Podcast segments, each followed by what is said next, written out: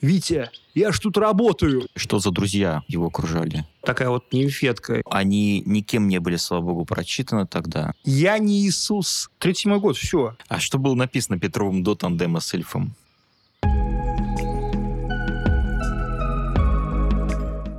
Добрый день. Это подкаст Самарского университета о литературной жизни. Здесь мы говорим о писателях, литературных фактах и событиях прошлого. Меня зовут Андрей Косицын. Со мной в студии доктор филологических наук Константин Поздняков. Мы продолжаем разговор, складывающийся вокруг Ильфа и Петрова, и сегодня мы поговорим о Евгении Петрове. Добрый день, Константин. Добрый день, Андрей, и добрый день всем слушателям. О семье Катаевых мы уже с тобой говорили в прошлый раз. Поэтому первый вопрос будет уже о собственной семье Евгении Петровой. Да, ну про семью Петрова можно, в общем-то, несколько вещей таких занимательных фактов сказать, э, потому что интересно, что и история семьи Евгения Петрова, она в какой-то мере связана с такой конкуренцией дружеской и не очень между писателями-одесситами, переехавшими в Москву. Дело в том, что Жена Евгения Петрова, это Валентина Грюнзайт, она была невестой Юрия Олеши. Ну, вернее, как? Юрий Карлович Олеш сам ее в невесты записал. Он, значит, как-то познакомились они, э, Валентин Катаев и Юрий Олеш познакомились там с двумя девочками. Вот одна из этих девочек была Валентина Грюнзайт э, в романе «Алмазный мой венец» Катаев ссылается на Набокова, говорит, вот такая вот нимфетка. И э, влюбился в нее Юрий Олеша, пообещал девочке посвятить ей роман, что и было проделано, «Три толстяка». Но вот Катаев с иронией отмечает, э, в результате ничего не вышло у Олеши, потому что женился на Валентине мой братец. То есть Евгений Петров на ней женился, Валентин Грюнзайт, нужно сказать, никогда не работала вся, все финансы были на Евгении целиком полностью. Ну и характерно, что старшего сына у Евгения Петрова звали Петя, естественно, в честь отца, преподавателя гимназии, который всем своим обликом, образом напоминал Антон Павлович Чехова. Все про это говорили, ну и у Катаева есть это в нескольких вещах. Да, а уже младший сын Илья, это, конечно, в честь Ильфа, Илья Арнольдовича. Петр, э, если я не ошибаюсь, стал известным очень кинооператором, работал на фильмах Татьяны Лиозновой. А Илья стал композитором. Ну, Евгений Петров сам был меломаном, наверное, мы сегодня про это тоже поговорим. И Илья Евгеньевич писал симфоническую музыку, записывал саундтреки к фильмам, к самым разнообразным. Но все эти сведения, в общем-то, достаточно просто достать, они все в открытом доступе есть. Э, ну и можно посмотреть уже, какие конкретно музыкальные произведения создавал Илья Евгеньевич. Они связаны с кинематографом. Их отец туда привел, получается, в какое-то время? Или как так сложилось? Известно это? Нет, насколько я знаю, каждый из сыновей пробивался сам, ну и тем более отец уже по, по понятным причинам никуда никого уже привести, в общем-то, не мог и какую-то протекцию составить. Да и вообще, прямо перед самой войной, несмотря на то, что Евгений Петров стал главным редактором журнала «Огонек» и поднял его на новый качественный уровень. В семье у Евгения Петрова дела шли не так уж гладко, потому что одного из родственников Валентины арестовали и, значит, куда-то там в лагеря какие-то отправили. Евгений Петров очень сильно по этому поводу переживал, ну и, в общем-то, боялся, что как-то и до них тоже рано или поздно доберутся. Ну, тут началась война. Еще до этого Евгений Петров был корреспондентом в финскую войну. Ну, и, в общем-то, как-то, наверное, это тоже повлияло на то, что если и было это в планах как-то уже до самого Евгения Петрова добираться, то война, наверное, этому помешала. Ну, как есть версия, что помешал туберкулез Ильфа, его смертельная болезнь, тому, что тоже у него должны были быть какие-то там неприятности с властями. А потомки или Ильфа с кино уже связаны не были. Да, дети или Ильфа никак с кино не были связаны. При этом, насколько я помню, они сами к кинематографу имели отношение, да? Да, да. Вот был написан сценарий звукового фильма, это в соавторстве заказывали французы в Париже. Насколько я знаю, фильм не был снят. То есть сценарий был, деньги им заплатили, все нормально, сценарий всем понравился, но там почему-то в силу каких-то причин, я не знаю каких, но и нигде это, в общем-то, насколько я, мне известно, опять же, не написано. Студия не реализовала просто этот проект. Но это время, когда все делали кино, и круг э, довольно-таки широк. Да, они были киноманы, да, любители кино. Есть э, в записях Ильф очень много о кино. Любимая актриса была у него Мэри Пикфорд. Ну, вот он был киноман, синефил или еще как-то это там называется. А Евгений Петров был настоящий меломан. Только меломан в плане академической культуры, в плане классической музыки. Он не любил э, новую музыку, и, насколько я знаю, не очень любил джаз. Есть несколько таких очень резких высказываний в адрес современной музыки вообще, и джаза в частности. Ну, есть совместный очерк у самовара, где, значит, вот этот стандарт, который многие джазовые коллективы тогда перепевали, у самовара я и моя Маша, на дворе почти уже темно. Да, и э, вот эта песня, значит, э, там всячески критикуется. Я уверен, что это критиковал как раз не Ильф, который особо там как-то с музыкой не был связан. Все, все, что касается музыки, за это, я так понимаю, отвечал Евгений Петров. Потому что он, э, у него было и музыкальное образование, он одно время вообще хотел строить карьеру дирижера, но что-то там помешал. Тем не менее, Евгений Петров продолжал постоянно музицировать дома. И, как утверждают все очевидцы, у него очень хорошо это все получалось был такой природный слух. В этом плане, да, младший сын пошел по стопам отца как раз. Этим талантом Евгения Петрова способствовало окружение. Кто-то из музыкантов его окружения был. Вообще, что за друзья его окружали тогда на протяжении московской жизни? Э, я бы не сказал, что кто-то из э, вот этого круга, Катаев, Олеша, Ильф, были вот меломанами такого уровня. Ну, просто есть э, вот в этом сборнике «День борьбы с мухами» В нескольких других изданиях, насколько я знаю, было неплохое собрание сочинений, опять же, переиздано с поправками, э, учитывая вот эти сборники, составленные Александрой Ильиничной. И вот там есть прям рецензии, э, написанные Евгением Петровым, которые позволяют понять, что он действительно разбирался в музыке. И эти рецензии, в отличие от современных рецензий, все мы знаем, что современные рецензии, да, не нужно быть каким-то там музыковедом, не нужно быть членом Союза композиторов или еще кем-то, чтобы писать рецензии там, в журналах современных, каких на каких-то сайтах, тем более, пабликах и так далее. Что касается Евгения Петрова, то его рецензии, ну, можно там сопоставить, скажем, с фрагментами какими-то из романа Томаса Мана «Доктор Фаустус», где Томас Ман, да, э, описывает разные музыкальные произведения. Видно, что человек владеет терминологией, да, подкован в симфонической музыке понимает всякие такие детали, которые неофит понять не может. Так что в этом плане Евгений Петров, на мой взгляд, наверное, был э, уникумом в этой компании.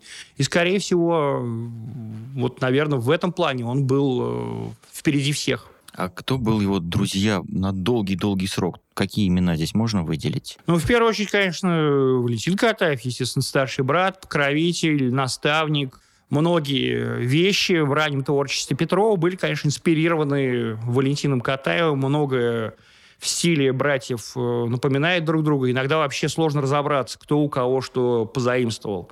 Если вначале это очевидно совершенно, что Евгений Петров смотрел на старшего брата, ориентировался на его успешные опыты в московских редакциях, то впоследствии, мне кажется, это уже было такое сотрудничество на одном уровне.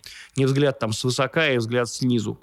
Да, а компания вся одна и та же. То есть это вот компания Ильф, Олеша, Булгаков, Перелешин, э, ну, Казачинский, друг э, Евгения Петрова, заклятый друг еще по Одессе, ну, потому что я рассказывал э, про историю с арестом Евгения Петрова, в смысле, а, Евгений Петров арестовал Казачинского. Пришлось ему это сделать, но зато потом он, он Казачинского спас фактически от расстрела, по сути. И, насколько я понимаю, благодаря, опять же, Евгению Петрову, Казачинский и приехал в Москву, где тоже начал благополучно карьеру журналиста. А последние годы творчества Евгения Петрова у него появился новый соавтор Георгий Мунблит. Вот с Мунблитом он написал несколько киносценариев к знаменитым фильмам э, «Музыкальная история», со звездой настоящей оперной Лемешевым, да, известнейший артист. А, да, настоящая звезда. А, и Антон Иванович Сердится. Это обе такие музыкальные комедии. Ну, причем, опять же, там музыка именно имеется в виду в классическом таком понимании.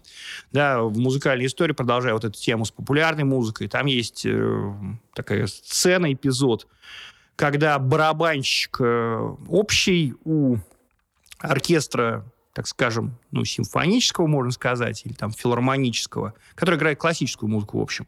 И у джаз-банда. И вот там, значит, идет такой батл за этого барабанщика. Они вот туда-сюда тягают. Ну, естественно, побеждает классическая музыка. Барабанщик объясняет, что это классика.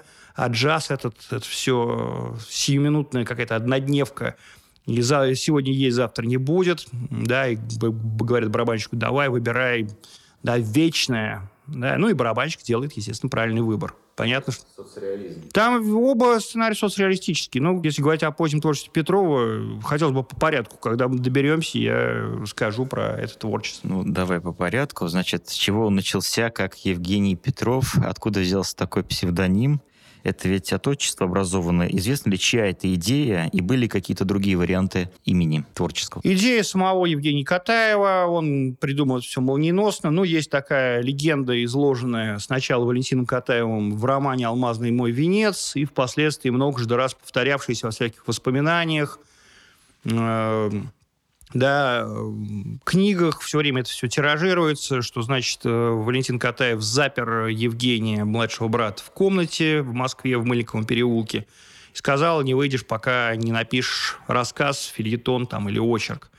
В результате Евгений Петров написал рассказ. Это рассказ «Гуси украденной доски» да, и придумал быстренько псевдоним. Ну, псевдоним простейший, Евгений Петрович, да, что может быть э, проще, чем образовывать псевдоним от своего отчества, да, если есть подходящий, да, э, Петрович, э, Петров, Виктор, Викторов, да, Сергеевич, Сергеев.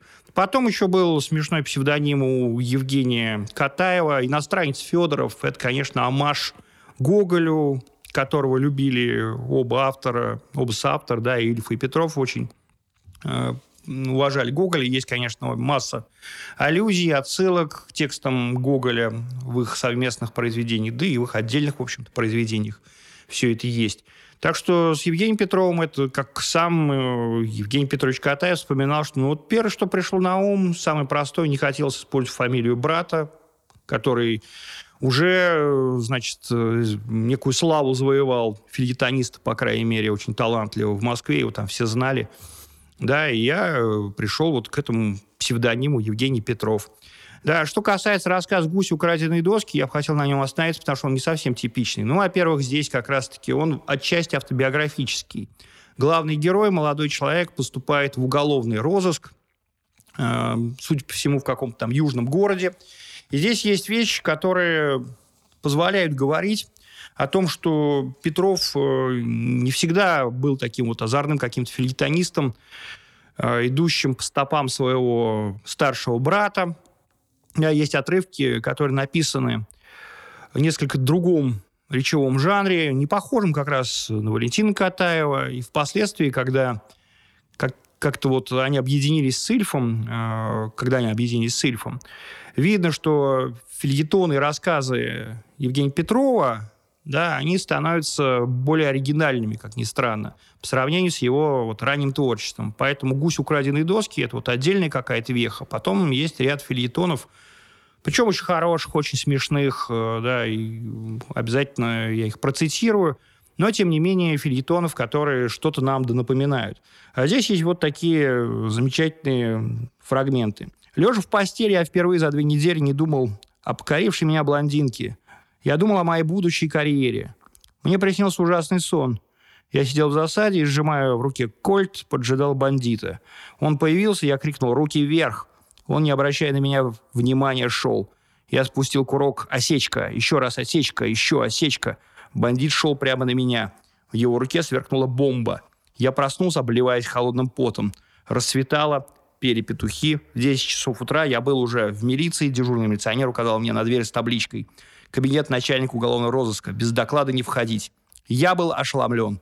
Я попросил милиционера доложить о себе. Милиционер доложить отказался и, пнув ногой дверь, пригласил меня войти.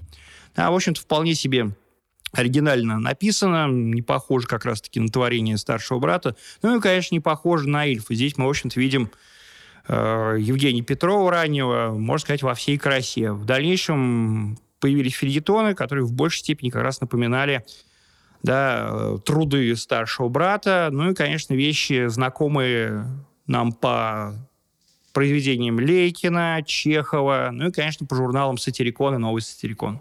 Можно ли вообще сказать, что без брата бы Петров не состоялся? Потому что такая ключевая фигура для его становления, я так понимаю. Ну, конечно, в каждой легенде есть э, да, какая-то доля неправды. И бог его знает, как это все было на самом деле.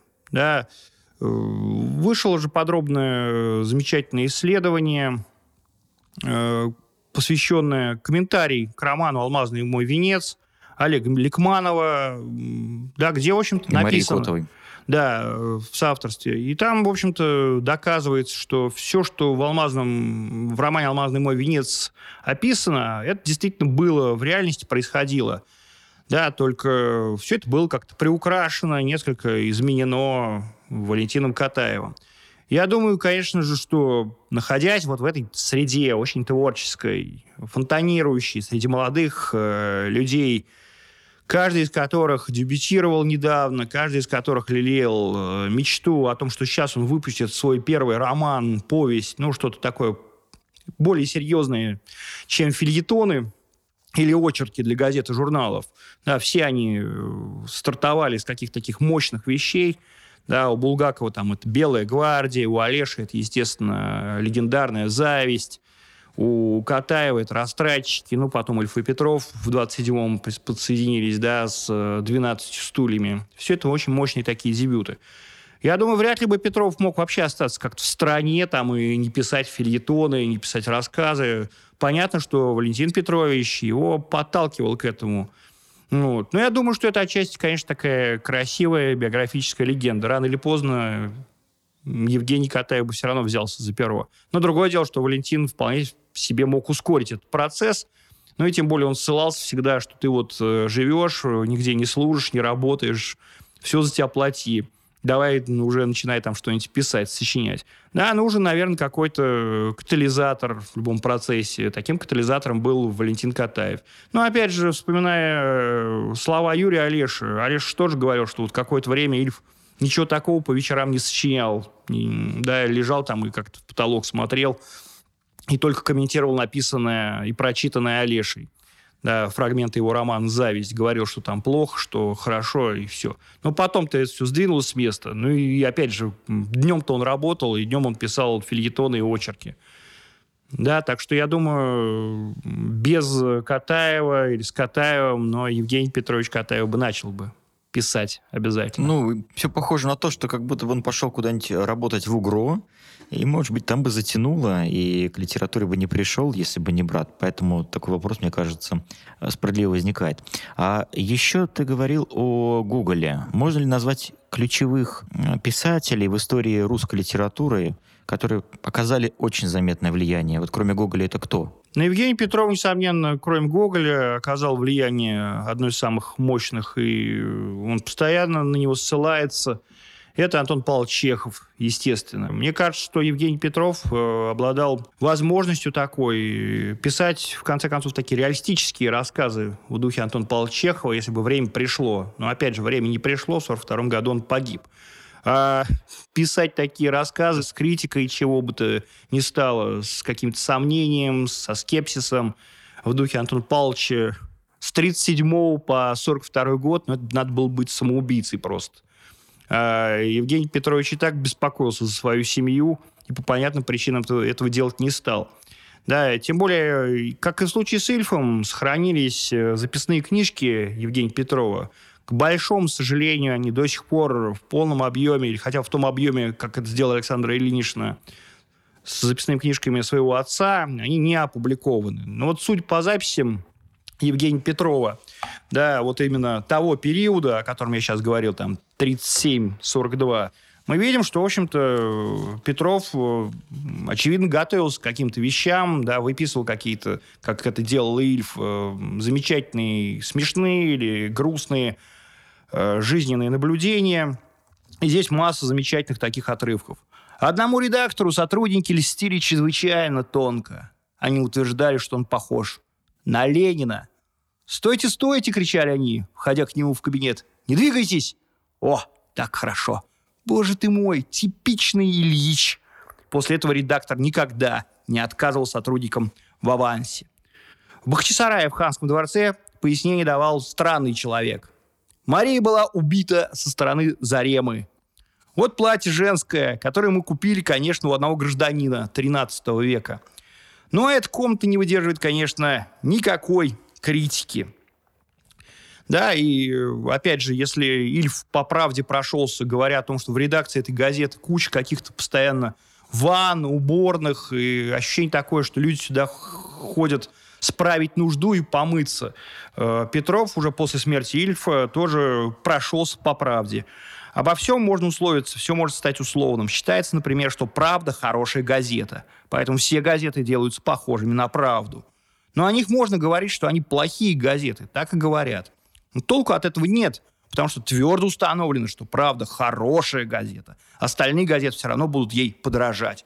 В самом же деле «Правда» делается крайне слабо. 90% ее сотрудников не имеют ни малейшего понятия о газетном деле. Рассказы, как нарочно, печатаются там самые скверные. Стихи еще хуже. Газета не имеет более или менее приличных корреспондентов за границей.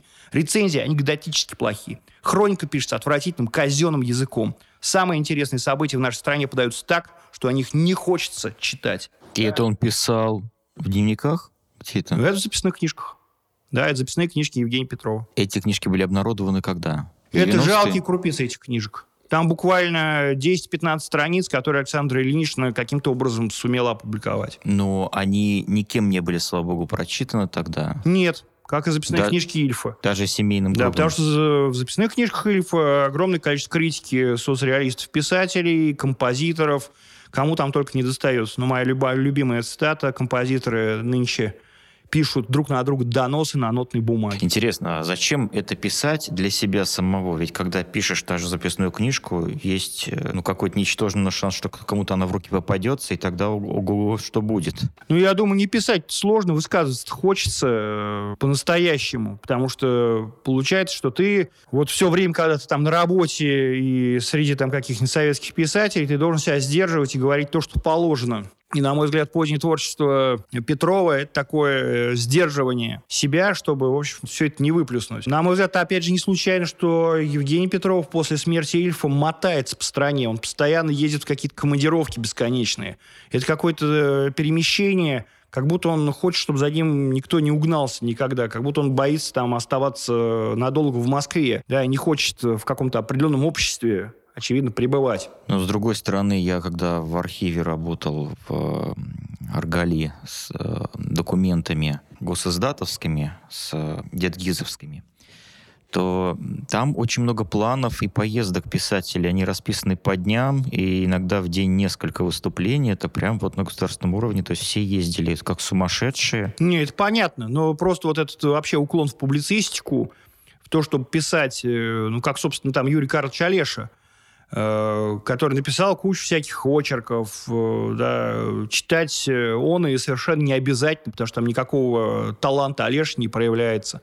Они оба ушли в такую журналистику, в советскую, кондовую, заштампованную, да, ну, как вот э, очерки военных э, лет, первых военных лет – Евгения Петрова, там, издательство какое-то, я уж не помню, оно публиковало там что-то пронзительные очерки о войне. Там никакой, на самом деле, пронзительности нет. Ну, такая добротная э, журналистская работа, не более чем.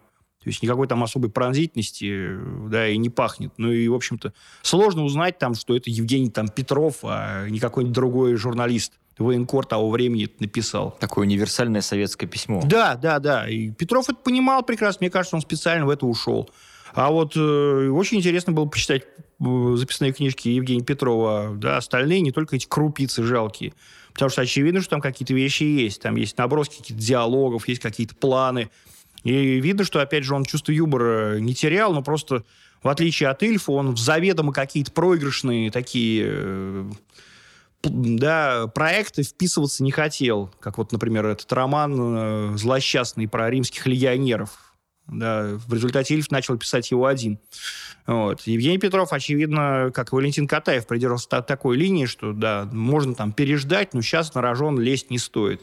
У меня вообще мысль такая сейчас появилась. А нет ли в этих записных книжках элемента такого автотерапии, да, когда просто это, ну, выговаривание действительно, как ты говоришь на бумаге, ну, того, что нельзя проговорить, и тогда соотношение, э, интересно, вот э, в эту эпоху текстов этих записных книжек, они еще не обнародованы в большинстве своем, где-то лежат в архивах или вообще утрачены, но вполне возможно, что в эту эпоху каждый писатель вел такой блокнот, в котором выговаривался о, о том, о чем он не мог сказать вслух. Да, и тут нужно сказать, что вот даже ранние фильетоны Евгения Петрова, они были очень так критически направлены. Если Валентин Катаев э, все-таки посмелся достаточно мягко, да, то ирония Евгения Петрова, она и так-то была довольно-таки злой. Э, после знакомства с Ильфом, который, очевидно, пессимизм как-то там добавил, мы видим, что несколько фильетонов Евгения Петрова, они такие предельно жесткие, да, критичные. Там, например, в фильетоне «Нахал» Вот такая, например, сцена изображается э, как это нахал, да, но это, опять же, прием э, известный по филитонам Чехова, Тэфи, да, некий такой собирательный образ. Нахал вообще, там, как у, у Тэфи демоническая женщина вообще. Ну, вот, едет этот нахал в трамвае, да, и пытается передать деньги. Э, Передайте любезные деньги кондуктору на полторы станции, до сдачи не позабудьте. «Да ведь у меня рук нет, милый», — скромно отвечает инвалид. А ты зубами. Я, брат, в цирке одного такого увидел. Тоже из ваших. Без рук стервец обходится. Карты тасует.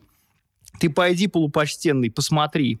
Да, и есть еще филитон «Весельчак», где герой просто вот этого весельчака э, на него там обрушивается с достаточно злыми высказываниями, вплоть до там «иди ты к чертовой матери» и так далее. То есть, мне кажется, в общем-то, очень сложно было сдержать, сдержаться, да, при виде всяких там пошляков, весельчаков, которые тебя окружают. Так что, конечно, он в записных книжках э, все накопившееся выплескивал. Это же понятное дело, что с, там, с 1934 года уже, а уж с 1937 тем более, ну, никакая нормальная сатира в Советском Союзе существовать не могла. Чего критиковать-то? Критиковать, в общем, по сути, и нечего. То есть это такой беззлобный, беспредметный смех да, из серии вот этих соцреалистических фильмов, где люди смеются над какими-то совершенно тупыми шутками, неинтересными в интеллектуальном плане. Ну, вот. ну и, собственно говоря, Евгений Петрович, он, как и старший брат, научился, конечно, так шутить. То есть и в музыкальной истории, и в Антон Иванович Сердец оба эти фильмы достаточно часто показывают. Ну, они там есть везде, в открытом доступе, их можно легко посмотреть. Ну, можно посмотреть, что там за шутки. Да, шутки это в основном не смешные. Смешные шутки там переданы как раз-таки антагонистам в основном. То есть есть вот э, в музыкальной истории совершенно замечательный персонаж. Единственный живой персонаж, да, не картонный, не какой-то там такой изначально мертвый, вот из этих соцреалистических фабул Катерины Кларк. Шофер по фамилии Тараканов. А в исполнении, конечно, блестящим, как всегда, Ираста Гарина. И вот Тараканов там выдает всякие смешные фразы. Вот. Он такой пошляк, он хмоватый тип, интриган и все остальное прочее. Но он живой. То есть вот э, есть же мнение, что, как ни странно, в советское время что-то живое и что-то такое настоящее остается в каких-то таких пошляках, обывателях, ну вот типа героев Зощенко, которые хотя бы могут э, что-то говорить такое, помимо соцреалистического дискурса, помимо этого речевого жанра совершенно унылого. Да, как у Олеши вот этот подчеркиватель социального неравенства. В киносценарии единственный герой, который тоже смешной, который живой. Над остальными даже и смеяться не хочется. У них мертвые фразы, это фразы мертворожденные совершенно. И вот то же самое в музыкальной истории. А вот эти элементы, смех, который не смешной, критика в записных книжках, это все то же самое есть у брата? Или брат совершенно иначе себя позиционирует? Насколько я понимаю, Валентин Катаев был еще осторожнее, чем младший брат. Не знаю, когда мы увидим записные книжки, существовали ли они вообще. Ну, есть же такое мнение э, насчет того, что все таланты литературные, такие вот прям исключительные, что вот может человек все, от лирики до драмы, и все одинаково удается. Что все это вот, к сожалению, как э, сказал один автор, передалось старшему брату. А вот все человеческое, порядочность, честность и так далее передалась, дескать, Евгению Петрову. И, как говорится, там очень жаль. Ну и есть э, как раз книжка Шаргунова да, в ЖЗЛ, где расписаны все похождения там, Валентина Катаева. Опять же, у нас есть такая традиция осуждения какого-то. Всем хочется узнать, что за человек был покойный, как говорят обычно. Что за человек автор, что за человек литератор, что за человек музыкант. Это очень странно, потому что, да, понятное дело, что можно создать замечательное музыкальное произведение, при этом быть ну, плохим там человеком, нечестным, неискренним, еще там бог знает каким. Да, это же не важно, все равно у тебя там получился шедевр. У нас почему-то такое требование, что вот хорошо бы, чтобы автор еще и в жизни был порядочен, честен, никаких там писем против своих братьев-писателей не подписывал, еще что-то такого не делал. Ну, на самом деле, сложно представить себе кристально честного человека в сталинскую эпоху. Все равно там они все замазаны чем-то. На какие-то компромиссы всем приходилось идти. Там просто кто-то делал с удовольствием, кто-то без удовольствия, кто-то какую-то фигу в кармане пытался хотя бы передать привет, что ли, нам, там, следующим поколениям, сказать, что, видите, вот я не такой все-таки, как эти все остальные. Я все-таки пытался что-то сделать, когда все остальные там шли строем и всегда единогласно всегда поднимали руки. А по текстам двух братьев э, видно, что у них был разный характер, темперамент? Или они очень сходны? Катаев это все-таки такой Остап Бендер во всем. Да, и мне кажется, он даже в каких-то моментах и и в подлости, и в лицемерии, и в том, в чем его обвиняли, он тоже, мне кажется, находил какие-то интересные стороны для исследования, потому что у него есть ряд персонажей порочных, экипажев, э, лектор, профессор Завьялов из пьес, да, ну, в «Растратчиках», естественно, Филипп Степанович. Но они описаны так, э, как один из критиков сказал, что вот Катаев так пишет, он вроде как осуждает все это. Но персонажи такие получаются у него – так они всем с удовольствием этим занимаются, что понятно, что и автор это очень любит. Ну, как э, у Мэтью Грегори Льюиса в романе «Монах». Там формально все, все пороки э, главного героя, монаха Амбросио, осуждались. В финале его там наказывал, причем наказывал сам сатана. Да, то есть, в общем, добро все-таки побеждало. Но, конечно, когда ты прочитаешь такие мерзости в романе 18 века, описаны они явно так скрупулезно, с удовольствием, с большим. И это тебя, конечно, заражает. Да? И Катаев, понятное дело, и здесь как-то умудрялся что-то для себя подчеркнуть и потом внести в литературу. Так что это было не картонно, потому что, опять же, да, важно, чтобы и злодеи, отрицательный тип, да, они были выведены не картонно. И вот э, перечитывая «Дорогу цветов», э, одну из пьес, там замечательная ремарк такая есть, да, где вот этот главный герой, этот лектор прославленный, лекции чьи по советскому радио передают, вот, а к нему приходит, значит, дамочка таких свободных нравов, и она его там до этого преследовала, и вот, наконец, его там застала. А тут, значит, девушка, которую он накануне охмурил. Вот, и там есть замечательная ремарка «Завьялов воровато». Обернувшись, посмотрев по сторонам, запирает комнату. Вот. То есть это, мне кажется, написано сознанием, конечно, дела. То есть и здесь Катаев находил какие-то моменты для того, для опыта какого-то, да, для того, чтобы это все перенести. Ну, конечно, язык э, Валентина Катаева, его способность как-то преображаться, постоянно какие-то метаморфозы речевого жанра, это удивляет, это на самом деле вдохновляет, ну, потому что, опять же, как известно, ручеек перестает биться там. У кого после 30, у кого после 40. Возраст, конечно, имеет большое значение. Мы знаем это по судьбам литераторов, музыкантов, художников. И все хотят там вернуть молодость, да молодость не возвращается. Да, у Катаева это получилось, у Валентина. Евгений Петрович Катаев, конечно, в своем литературном даровании, безусловно, послабее брата. Брат чрезвычайно там мощный. Ну вот. Э, тем не менее, мы видим, что Евгений Катаев на протяжении всей своей жизни, ну, не случись вот этот 34-й, потом 37-й год, он прогрессировал. И очень интересно, конечно, было бы посмотреть на то, что бы с ним гипотетически было бы, и доживи он там до оттепели, как и его брат. Может быть, э, у него тоже была такая способность воскрешать свой талант, тем более он, очевидно, вел свои записные книжки. Может быть, этот талант э, да, был им сдерживаем до поры до времени. Потому что он же написал кучу классных вещей, и какие-то вещи, да, надо справедливость ему отдать, э, он придумал, и они повлияли на совместное творчество Ильфа и Петрова. То есть он э, подобрал такие образы, которые они потом в соавторстве разрабатывали. Если, условно говоря, Ильф отвечал там за интертекстуальность и за всякие художественные красоты да, их высказываний, за ритм их прозы, то Евгений Петров отлично был мастером диалога и был мастером придумать вот какие-то образы, персонажи, которые сразу мгновенно врезались в память. Потому что он первым из авторов э, вывел такого современного халтур-трегера. Да, писал об этом, опять же, его старший брат, у него был такой персонаж Неагаров, который тоже там по редакциям бегал, был там Емельян Черноземный, который еще появился в пьесе «Квадратур круга» Катаевской. Но Э, конечно, с настоящим прорывом выглядит «Всеобъемлющий зайчик». Это замечательный совершенно э, фильетон, который я всем рекомендую прочитать. Он очень короткий. Там главный герой, писатель, литератор, да, поэт.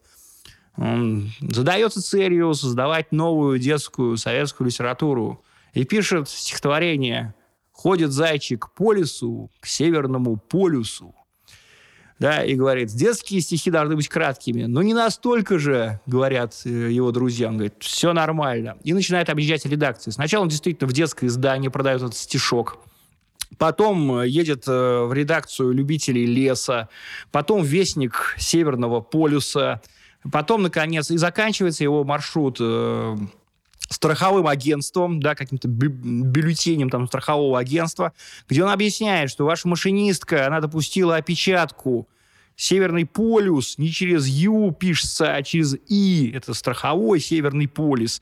И его чуть ли не на руках выносят из редакции, везде дают авансы. Да, и, значит, э, тогда там, там такая еще примета времени, он из последней редакции едет на такси. А такси в 20-х годах могли себе позволить только очень богатые люди. И в финале он наливает себе бокал шампанского, поднимает и говорит, «Эх, дети, живите, дети, а с вами и я, дай бог, не пропаду». Да, это, конечно, еще совершенно замечательный подкол в адрес Жарова, который свои юбилейные стихи написанные на каждый советский праздник, Жаров писал какие-нибудь стихи и продавал их в разные союзные республики, собирал гонорар со всей страны. Бурная деятельность Жарова прекратилась только в начале Великой Отечественной. Что-то там ему стыдно стало. Ну, как э, красному графу Алексею Николаевичу закатывать там свои первые, что-то они там пристыдились маленько в 41-м. А где-то с 42-го, 43-го Жаров продолжил окучивать э, редакции. Но опять же, вот можно в интернете найти э, стихи Жарова, это потрясающе, конечно. Там э, есть спортивные стихи. Хорошо играть в футбол, а еще лучше в волейбол. Хорошо играть в хоккей там, или что-то там сделать, ты это сумей.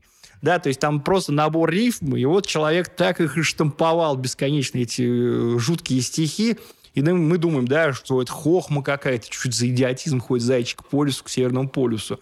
А Петров, конечно, подкалывал своих коллег по литературному цеху, которые действительно писали просто лютый примитив. Как Катаев, вот эти экспромты Емельяна Черноземного в квадратуре круга замечательно воспроизводил. Там тоже э, очень смешные экспромты и такие нелепейшие рифмы. И плюс еще, да, по сути дела, Евгений Петров первым обратился к коммунальной тематике, и уже потом э, к этой же тематике стали обращаться другие авторы. Потому что главным, наверное, рассказом в этом плане становится в творчестве Петрова рассказ «Дядя Силантий Арнольдович». Да, дядя Силантий Арнольдович – это рассказ о том, как этого дядю Силантия Арнольдовича решили осчастливить его родственники. Да, племянник купил в Москве квартиру двухкомнатную, да, и рассчитал, что вот можно дядю вызволять из коммуналки. Дядю вызволяет из коммуналки, после этого начинается следующее событие. Странный какой-то дядя Силантий, сказал Протокотов, это племянника, жене ложась спать. Впрочем, обживется, привыкнет. Но Силантий не привык. Утром Протокотов увидел в чистенькой, уютной уборной большое, написанное каллиграфическим почерком объявление. Началось оно следующими словами. «Граждане, помните, что вы здесь не одни. Люди ждут. Дальше предлагалось спускать воду, не бросать на пол окурков. Всего было пунктов 8. Объявление кончалось угрозой, что если граждане-жильцы не будут исполнять правил, уборную придется закрыть. Протокотов улыбнулся, сорвал объявление. В полдень в уборной появилось новое объявление, написанное тем же каллиграфическим почерком. Первые слова были такие. «Прошу общественные уборные не хулиганить. Не забывайте, что вы здесь не один». Протокотов подумал, подумал, вытащил автоматическую ручку и написал в конце большими буквами слово «дурак». В ответ появился от дурака «слышу». Переписка продолжалась целый день. В общем, дядя Силантий Арнольевич об, обклеивает всю квартиру Протокотова своими дурацкими объявлениями, воззваниями, призывами и переделывает э, газовую плиту современную в печь-буржуйку, навешивает э, изнутри новый замок, не открывает дверь собственному владельцу-племяннику. Да, в общем, такая достаточно кавкианская тема, когда Протокотов кричит «Дядя, это я!» Он говорит «Откуда я знаю, что это вы? Может, это кто-то, кто выдает себя за моего племянника?» Да, и в конце концов э, племянник выгоняет дядю Силантия Арнольдовича обратно в его этот коммунальный рай. То есть э, это замечательная картина того, что коммунального субъекта да, перевоспитать невозможно, хотя субъект неподходящее слово, да, часть коммунального тела. Вот эта часть коммунального тела, она так и насаждает везде свои коммунальные порядки, да, и бесполезно давать жилплощадь, как бы говорит э, Петров между строк. Это уже фильетон, написанный в 28-м, да, после того, как э, соз... да, выпущен уже 12, роман «12 стульев», и понятно, что уже э, пессимизм Ильфа стал в какой-то мере их общим пессимизмом. Потому что картина, конечно, довольно-таки мрачная. Да, мрачнее картин только в рассказе «Родные пенаты», да, где герой сталкивается с необычным попутчиком, человеком, который все время говорит очень странным языком. Да, то есть вот момент знакомства. «В Москву едете?» – добродушно спросил я. Он повернул ко мне невыразительное бритое лицо и, оставаясь совершенно серьезным, соорудил на нем гримасу улыбающегося человека. «Я счастлив», — медленно сказал он, — «засвидетельствовать вам, что если позволит здоровье, я буду иметь честь поехать в Москву». В финале этот герой по фамилии Пачерицын встречает на перроне свою семью и приветствует их следующим образом. «Я счастлив приветствовать в вашем лице жену мою, Катерину Сергеевну, детей Константина Ивановича, Федора Ивановича, и отсутствующего в настоящий момент, к моему глубокому сожалению, грудного младенца Трифона Ивановича, а также матушку мою, Акирину Рамуальдовну, присутствие которой лишний раз подчеркивает, что те узы дружбы, кое неизменно нас соединяют, значительно упрочились и подготовили достаточно благодарную почву для дальнейшего сближения и укрепления уже существующих добрососедских отношений. Герой с ужасом от э, соседа из другого купе узнает, что Пачерицын – это герой гражданской войны, боевой красный командир, который в какое-то время, когда-то не расставался с Маузером. Да, что с ним случилось? С ума сошел. Да, э, это не человек, да, а какой-то робот. Да, и он говорит только такой речью и делает совершенно автоматические движения. Ну и при этом сообщается, что он работал на каких-то руководящих должностях. То есть э, само содержание фильетона вызывает большие вопросы. Написано это в 29 году, да, как же так, да, как, как вообще можно показать бывшего красного командира таким вот образом? Да, что с ним вообще случилось? Да, ну и тем более вот этот э, дискурс, да, речевой жанр, он же всегда с нами. Да, 21 век на дворе, и мы наблюдаем всякие там торжественные открытия, всякие заседания, где появляются вот эти пачерицыны. И, э, да, всех нас почуют вот такими вот вещами, да, многоступенчатыми, вязкими, словесами, которые просто невозможно слушать. Да, и самое интересное, что по воспоминаниям, вот этот дискурс Патчерсона, вот эти все э, счастлив, да, что узы дружбы кое неизменно соединяют, в свое время, там где-то в середине 20, 20-х годов, э, Евгений Петров произносил как тост такой прикольный. То есть э, он брал там какую-нибудь рюмку или бокал, и вот начинал вот эту ерунду говорить, и все там, значит, со смеху катались. А к 29 году, да, он вложил это в уста Пачелицына. То есть это совсем уже не смешно, да, скорее страшно, что это такой человек-механизм. Ну и тем более на авторов здорово повлияли экспрессионисты, да, и светлые личности, и ряд других вещей, типа Клопа. Да, они, конечно, напоминают э, Кавку и процесс, и замок, и майринговские веяния тоже на, э, находят место, в частности, Уильфа. Да, то есть э, мы видим, что пессимизм растет, а в 30-х годах мы вдруг видим, да, всплеск такого оптимизма у обоих, но он, очевидно, деланный. У меня сложилось впечатление, когда мы говорили в прошлый раз об Илье Ильфе, что дела у Петрова были лучше, чем у Ильфа в денежном, имею в виду, смысле. На фотоаппарат на хобби он ему дал, жил как будто бы легче. И вот сейчас мы говорим, что э, коммунальная тема его интересовала, как он жил вообще в Москве. Что было у самого у него с жилплощадью? Да, ну об этом э, подробно написал Александр Ильинична Ильф, э, где в Москве жили Ильф и Петров, есть отдельная книга со всеми их перемещениями. Да, очень часто в последние годы э, друзья и соавторы жили в одних и тех же домах. Да, там были тоже очень интересные всякие происшествия, обстоятельства. Да, например, э, сохранились воспоминания о том, что, по-моему, последняя квартира, если я не ошибаюсь, Э, Ильф переезжал, что называется, с боем и вместе с Валентином Катаевым. Там э, захватывали жилплощадь. То есть, если ты хочешь э, отстоять свою квартиру, ты приезжаешь с табуреткой, со стулом или еще с чем-нибудь, и вот всю ночь сидишь до утра в этой квартире. Да, потому что каким-то образом там удавалось людям захватывать эту самую жилплощадь. Да, а тут вроде как есть хозяин с мебелью, значит, квартира чья-то.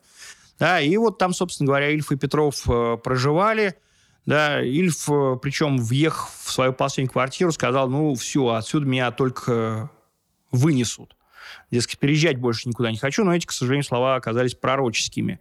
Честно говоря, насчет э, фотоаппарата, сберкнижки и того, что у Евгения Петрова там было больше денег, на самом деле я не очень в этом уверен. Я думаю, что это тоже отчасти э, мифологизация. Евгений Петров очень много придумал в своих записных книжках, э, в своих записях, вернее, в своих черновиках книжки, которые он пытался написать. Три редакции есть, да, три редакции опубликованы черновиков «Мой друг Ильф».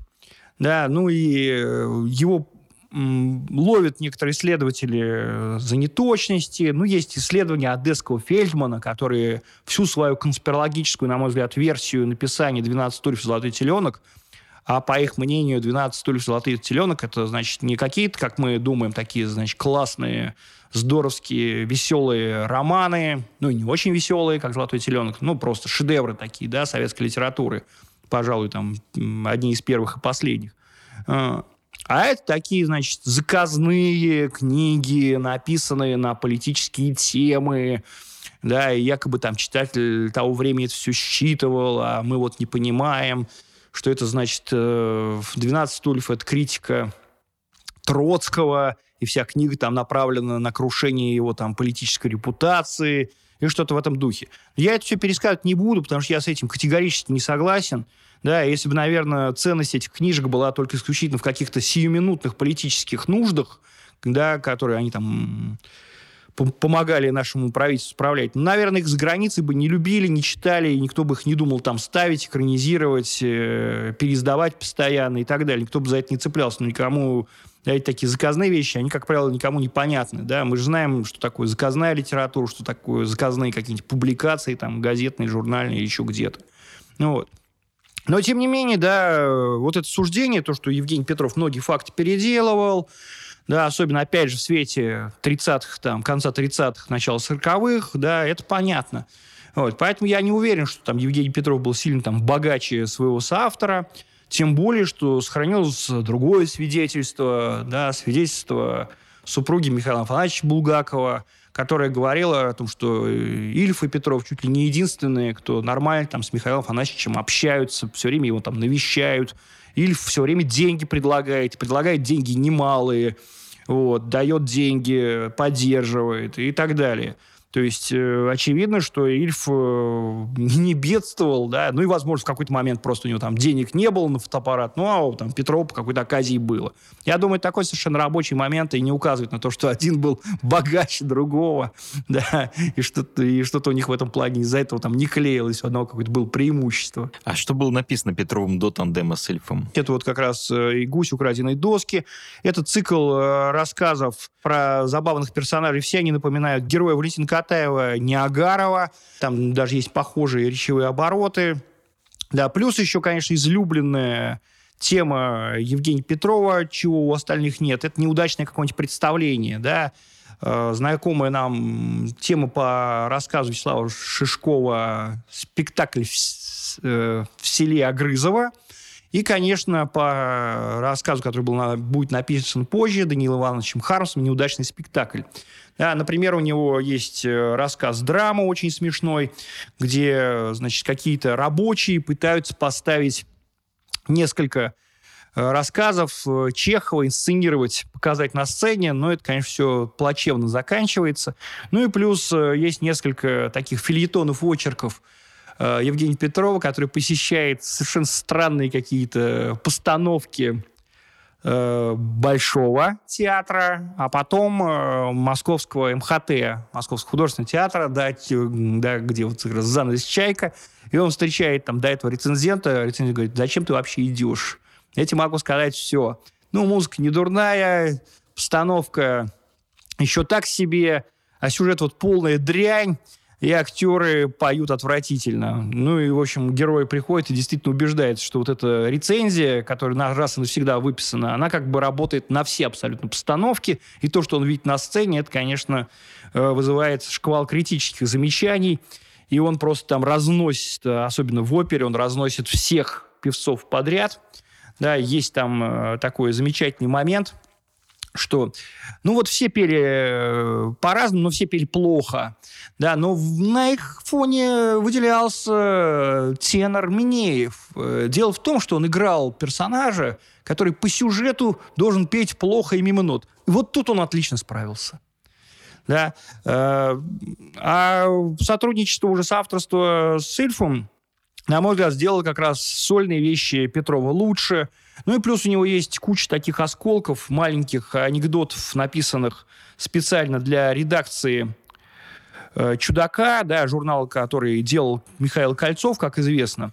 Вот. И тут он настоящий мастер, это такие остроумные осколки, анекдоты, там, указывающие как раз-таки на то, что у нас, э, то, что тогда в советской стране были люди, огромное количество совершенно невежественные, не знающие азов. В юбилейные дни смотрел «Горе от ума» Грибоедова. Вещицы ничего себе, только сплошь поговорки и всем знакомые цитаты. Да, и в этой связи Петров, опять же, э, в какой-то мере переосмыслил э, образ халтур-трегера, вот этого писателя-халтурщика, потому что у него есть э, фильетон под названием э, «Записные книжки». Вот.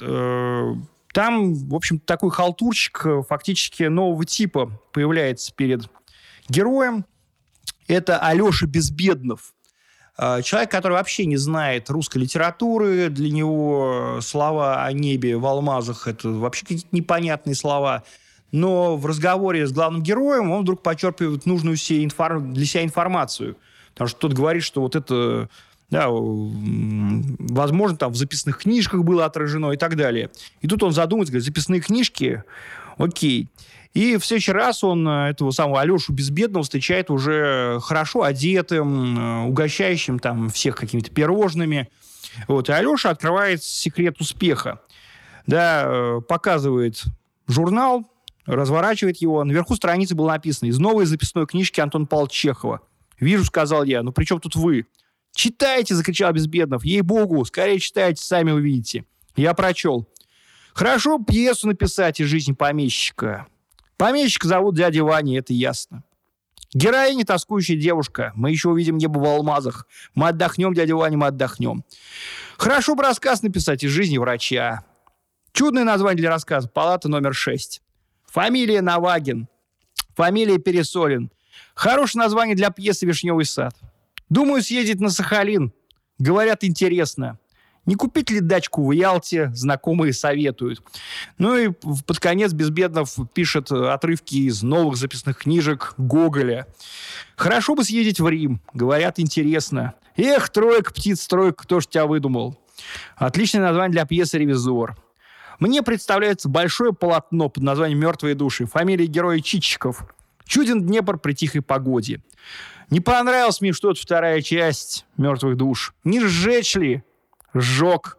Так-то оно лучше. Решил написать большое полотно под названием «Война и мир».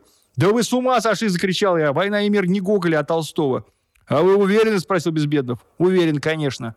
«Ага, так, вы говорите Толстого, так-так. А скажите, Лев Николаевич тоже любил записывать свои мысли в записную книжку?»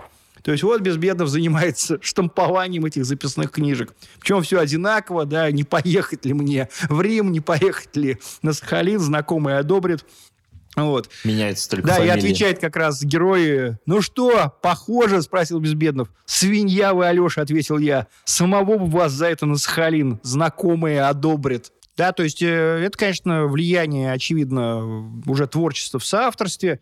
Ну и плюс мы видим в этих фильетонах, э, как и у Ильфа, так и у Петрова, мы видим некие осколки, да, фрагменты, которые войдут в будущий э, роман, в будущий роман, да, «Золотой теленок».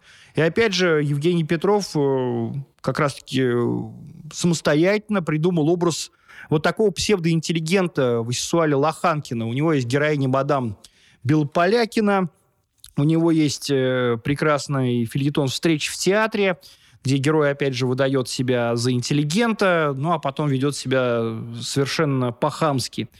Да, и, наконец, э, фильетон «Приятное исключение», где герои-повествователи пообещали познакомить с интеллигентнейшей компанией, а все, чем они занимаются, это они, значит, угадывают всяких исторических личностей, но очевидно, что все они э, люди невежественные, необразованные, и вся эта интеллигентность – это совершенно деланная.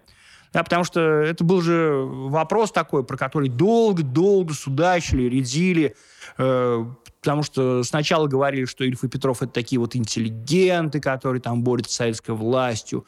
Потом э, перещелкнуло кого-то, и было написано, что Ильф и Петров это такие, наоборот, э, совершенно просоветские писатели, и вот они, гады такие нехорошие, вывели Васисуаля Лоханкина. Это издевательство над образом страдающего русского интеллигента.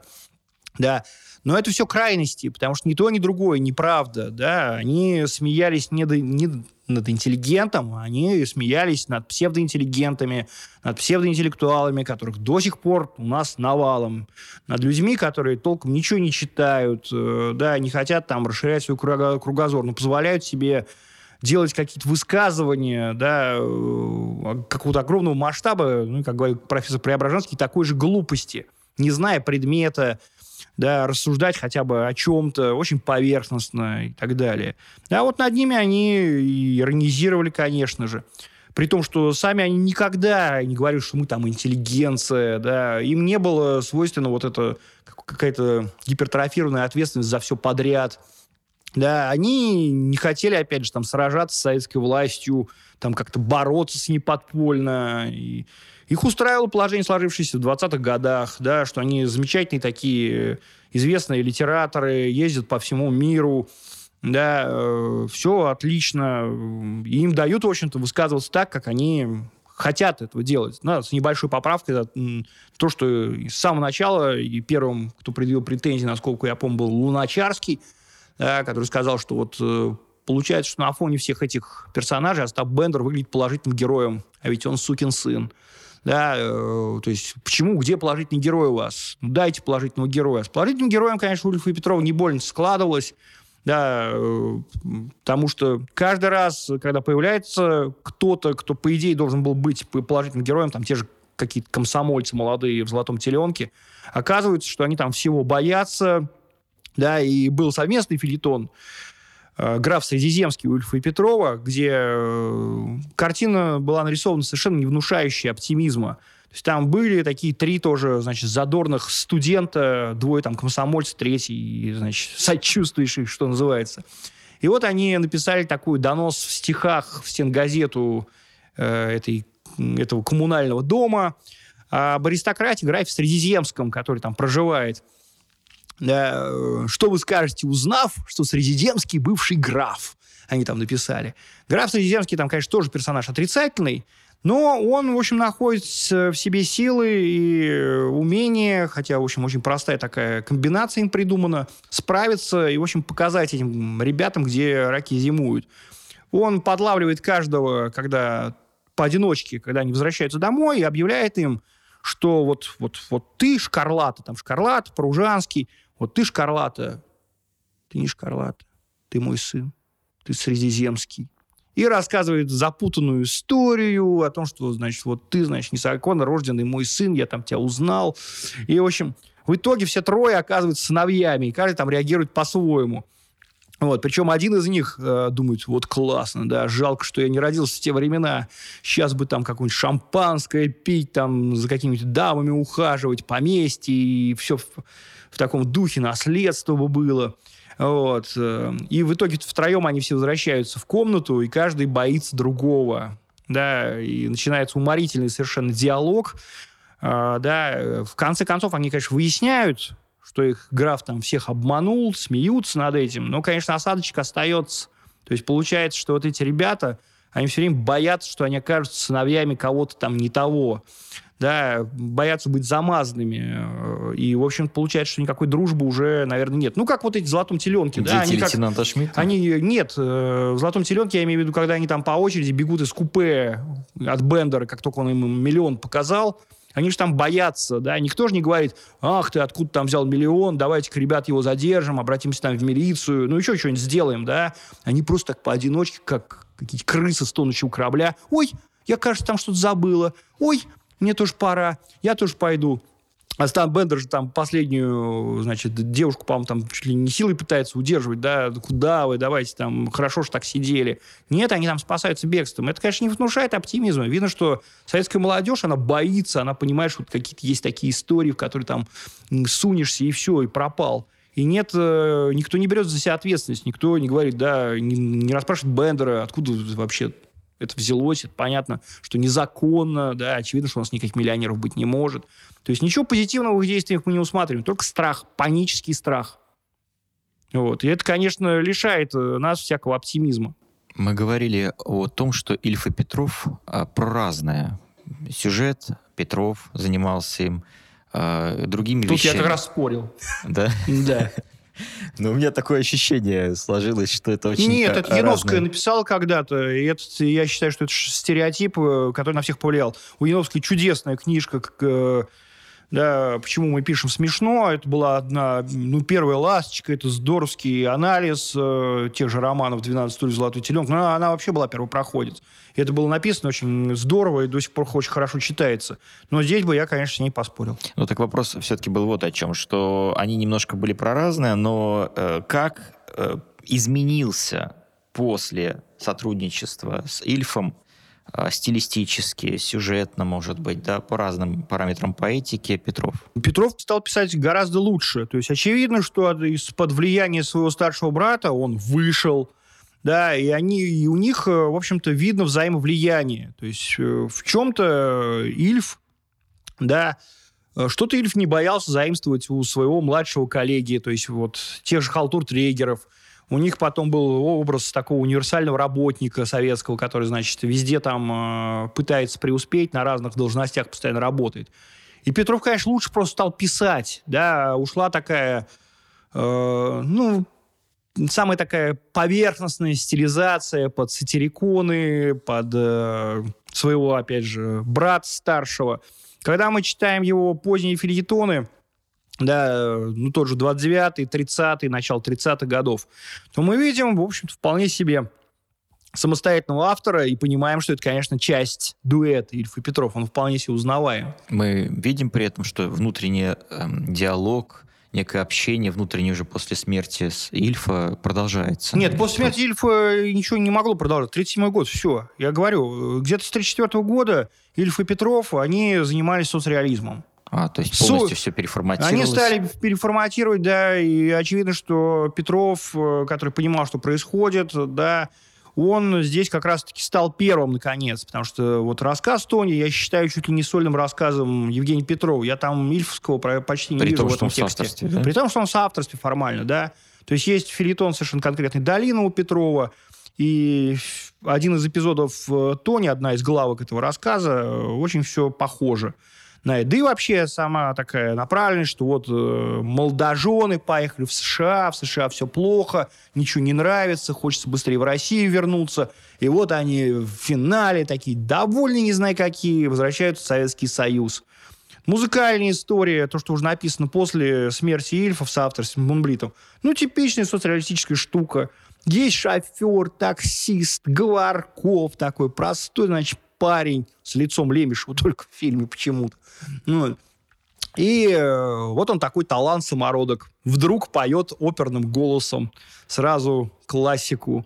Да, и вот эта самостоятельная постановка Евгения Онегина, ну, как знаешь, знаешь в спортивных драмах американских, когда какая-нибудь бейсбольная команда что-нибудь там куда-то значит, шла, шла там э, на какое-нибудь первое место в турнирной табли- таблице, и вот когда-то проиграла важный очень матч, а потом они, значит, уже опять соедин... соединяются в этом золотом составе и, наконец, выигрывают. То же самое, да, вот эта социалистическая фабула, такая, ну, пропагандистская, что в Штатах, что в Советском Союзе одно и то же. Да, Говорков, этот шофер-таксист, который, значит, шел, шел к этой постановке Евгения Онегина, где он исполняет, да, вот эту знаменитую арию Ленского – и вот он выходит на сцену, а в силу там личных причин, опять же, да, вот индивидуальное, личное мешает, мешает. Да, надо забыть про всяких там девушек, про всякие там любовные истории и сосредоточиться на деле.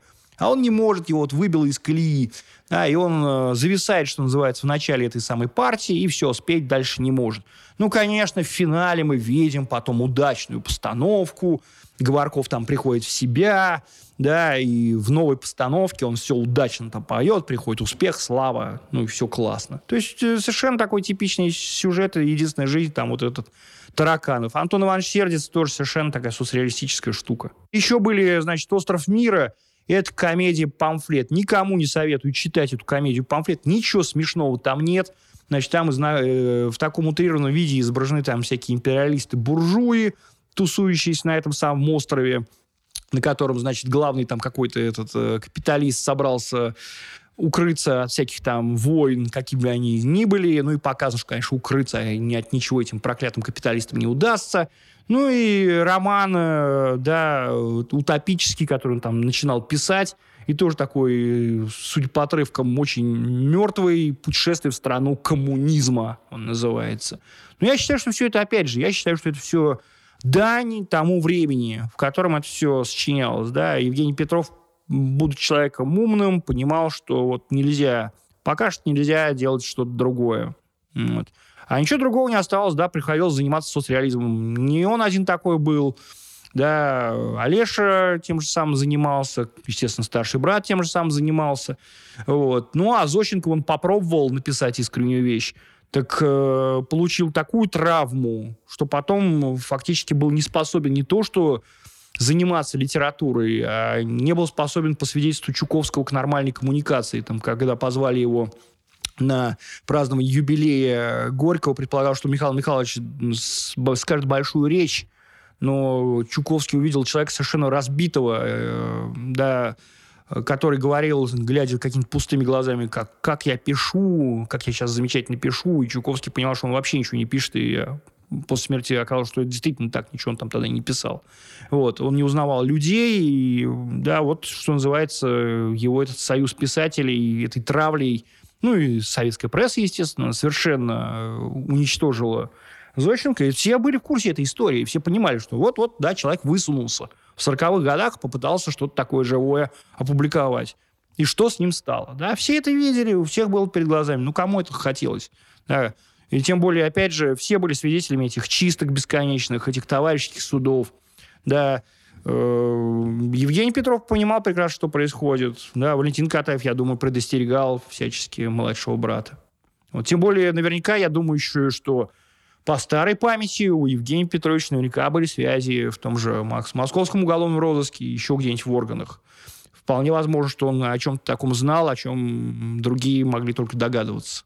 И в какой-то момент, мне кажется, он мог и прикрывать дуэт от каких-то претензий со стороны органов. Потому что Ильф этим заниматься не мог. У Ильфа никаких знакомств таких не было никогда. Литературная работа Петрова в те годы, в последние годы, это вот как раз редакторство «Огонек». А что еще было? Вот эти киносценарии, которые он писал с Мунблитом. То есть вот э, Петров э, не мог никак э, писать один. Он много раз говорил, что одному не пишется.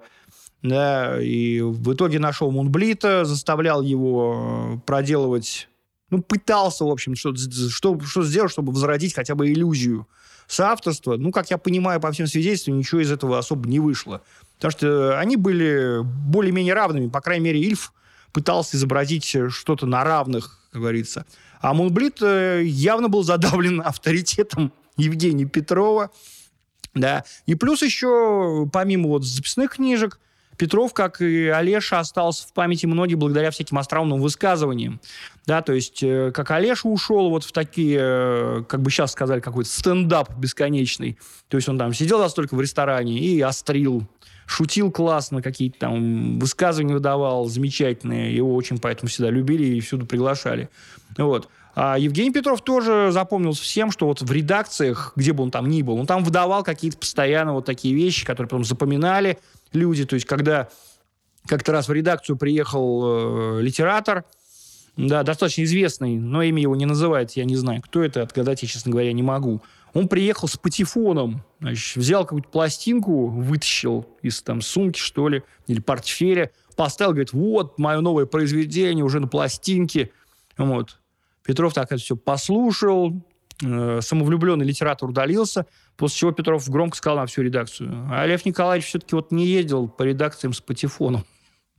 Да, и таких вещей он достаточно много выдавал. Такое, в общем, остроумие, свойственное ему, Валентину. Они могли запросто выдать такой экспромт, какую-то остроту достаточно тонкую. А знаешь что-то о той политике, которую мог вести, то есть каких э, редакторов печатать, приводил в журнал «Огонек»? То есть что это вот было про внутреннюю редакторскую кухню Евгения Петрова я тут сказать ничего не могу, поскольку действительно не особенно в курсе, не особенно изучал это дело. Потому что я, конечно, сосредоточился как литературовед на литературном творчестве. Понятно. А вот э, война, как вот форматировала вновь творчество? Опять журналистика, опять э, такая поденщина литературная? Что это было? Ну, я, собственно, вначале об этом говорил, что пронзительные очерки о войне Петрова таковыми считать э, нельзя. Э, единственное, что, наверное, хочу отметить, что всплывает в этих очерках, ну, по крайней мере, мне так показалось, очень похоже. Там есть очерк «Учитель музыки», как э, допрашивают пленного немца.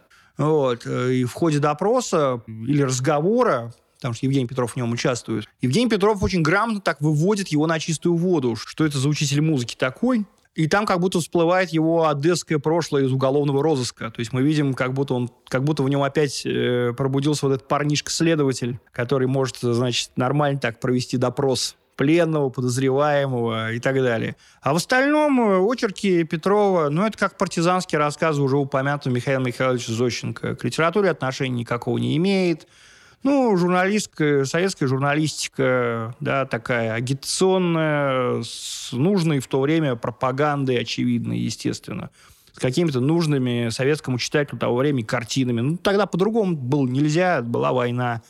Вот. Петров делал ровно то, что от него требовалось. Да, странно было бы, если бы он вдруг начинал там проявлять какие-то критическое мышление или какие-то вдруг Тем иронические отношения, неуместный юмор и все в таком духе да, э, очень надеялся, что Севастополь не возьмут, э, рисковал жизнью много раз. Да, крейсер, на котором плыл Петров, шел Петров да, до Севастополя, его бомбили, и прямо перед ними разбомбили один крейсер, все погибли.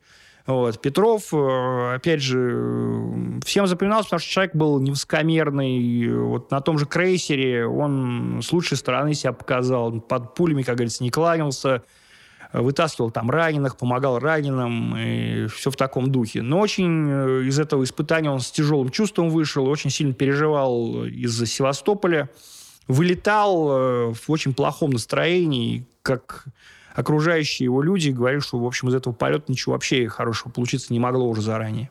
А потом погиб. Ну вот этот вылет, да, был последний. И, как насколько я помню, единственный, кто погиб. Пилот погиб тоже. Пилот, Пилот погиб. погиб тоже. Но есть там, как говорю, разные версии. Человек не вернуть. Сбили или сам пилот случайно? Сбили. Есть версия, по-моему, Шургунова как раз в книжке, что, значит, пьянствовали там они очень круто. На борту? Перед, Нет, перед, перед, вылетом, перед вылетом. Перед вылетом, по крайней мере, пилот был э, вроде как в неимеемом состоянии. Но опять же, да, ну что там можно это как проверить-то? Да, один то говорит, другой еще что-то, третий, третье. Да. Я вот как раз не сторонник таких копаний, потому что все равно мы правда не узнаем уже. Да и главное в этой всей ситуации то, что талантливый и до конца не реализовавшийся, и даже в меньшей степени реализовавшийся, чем его соавтор Ильф, Евгений Катаев погиб, к сожалению. Скажи, ты не смотрел фильм Алексея Нужного «Конверт» с Кевином Спейси? Да, посмотрел. Считаю это отвратительной поделкой. А вот эта история, насколько мне известно, она не придумана Нужным. Она, это она придумана Евгением Петровым. Да? Да. Э, Евгений Катаев утверждал, ну, опять же, это его собственная, там, кому-то рассказанная история со слов э, автора воспоминаний, что было у него такое хобби. Он рассылал во все страны мира э, всякие там письма и писал не всякую чушь рандомную. Ну и вот как-то раз ему пришел, пришел ответ. Э, он пытался выяснить, но началась война, он ушел и никакого ответа уже не получил. Но ну, это шутка. История его. ничем не закончилась невозможно проверить. Никаких свидетельств того, правда это или нет. Но то, как это показано в фильме, это вообще какой-то кошмар просто. То есть э, я увидел там только одну мысль очень несвежую, такую, что вот, значит, э, проклятые там эти органы госбезопасности, которые не дают э, писателям вообще никакой свободы, вот какая-то такая штука необычная произошла, сразу его там арестовывают, куда-то там везут, куда-то там летит, и он тут же еще и разбился. Ну вот, э, на месте родственников Петрова я в суд подал за такие вещи. Ну, я этот фильм посмотрел наоборот, как э, фильм о судьбе и Боге как-то мне вот эта тема э, КГБ меньше всего там зацепила. Ну, так она основная как будто получается. Ну, вот там такое совпадение неожиданно, а тут сразу органы вламываются. И на это там акцент делается. Ну, что за ерунда просто. А уж помимо того, что помятый жизнь Кевин Спейси совершенно не похож на красавца молодого Евгения Катаева. Но, тем не менее, вопрос последний, наверное, это насколько судьба Евгения Петрова сама по себе кинематографична? Я думаю, что судьбы и Ильфа, и Катаева, и Петрова, и Олеши достойны, конечно, сериала там какого-нибудь классного. Потому что это был бы остросюжетный фильм, по крайней мере, про их там молодость. Но единственное, что я уже понимаю по всяким там вот кинематографическим там опытам, созданию, что это все может обернуться какой-то кошмарной совершенно чушью в руках каких-нибудь там этих киноделяк, так скажем. Были, выходили там некоторые фильмы. Был документальный фильм про Ильфа и Петрова, где Высоцкий текст читал, очень неплохой даже. А так, конечно, это очень интересные биографии, очень интересные судьбы.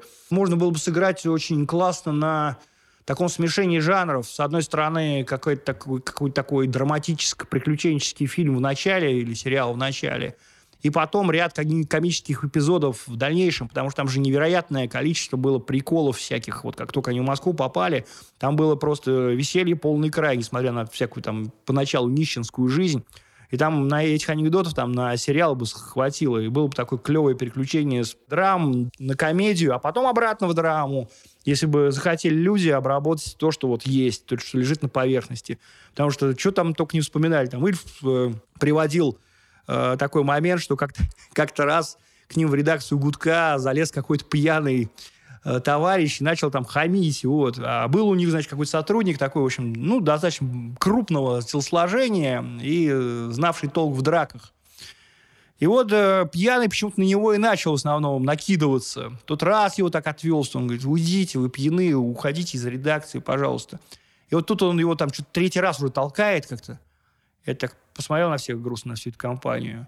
Говорит, ну, я не Иисус и как даст этому по роже, так что он там вылетел куда-то. Был потом, значит, замечательный эпизод, когда Петров э, и Ильф что-то писали, собирались писать, но Ильф все время отвлекался, он, значит, как говорил, я зевака, он говорит, давайте в окно лучше смотреть. Вот, говорит, легли мы животами на подоконник, смотрим, там Шкловский идет, он говорит, знаете, Ильф, Ильф говорит, знаете, что Шкловский сказал? Говорит, зря, зря Соломон Бройде купил автомобиль. Ему автомобиль покупать это как э, зайцу перед волками там с фонарем бегать, то есть привлекать к себе внимание. А Соломон Бройд, это был вообще супер гениальный такой авантюрист типа Остапа Бендера, который, значит, везде работал, э, вступил в союз писателей, э, да, и там Ардов вспоминает, что как-то они там ходили, и надо было им, я уж не помню, под какой проект, денег в банке взять. Заходит Бройда, начинает осматриваться, а с ним все здороваются. И тут Бройда говорит, так, Витя, я ж тут работаю. И тут же садится за стол, надевает, значит, всю полагающуюся там обмундирование бухгалтера и начинает там щелкать. Вот. в конце концов, Бройда, когда... Он вот как раз э, что-то делал с этими квартирами последними Ильфа и Петрова, пробивал как-то всю эту историю с жилплощадью. Они были там благодарны Бройда с его там, значит, изворотливостью. Но кончилось все плохо. Бройда действительно как купил этот автомобиль, а он в союз писателей вступил, да, какие-то вещи там притащил непонятные. Ему сказали, ну окей, пишешь, значит, будешь, да, будешь писателем. Вот. И, значит, Бройда начал на, на автомобиле ездить. Тут его и взяли под белые руки. Значит, за ним сразу нашлось куча дел. Но главное, самое смешное, что Бройда сам, конечно, ничего не, не, не сочинял. Он нанял какого-то поляк-алкаша, спившегося чувака, вот, который писал, значит, романы ему бесконечные. А в романах были там польские имена, там какие-то там Зося, пан какой-то, там Войчик. И на суде всплывали фрагменты, ну, потому что обвиняли там, в том числе, его антисоветской деятельности Бройда. И судья говорит, там, у вас там на странице такой-то в романе. Пан Войчик говорит Зосе, а Бройда стоит и говорит, какая Зося? Как... То есть он не читал своих романов еще к тому же. Да, и если вот это все набрать, там материала хватит, там, я не знаю, на увлекательнейшее просто действие. Спасибо огромное, Кость. У нас очень, мне кажется, густой получился разговор. Спасибо. Спасибо тебе. До свидания всем.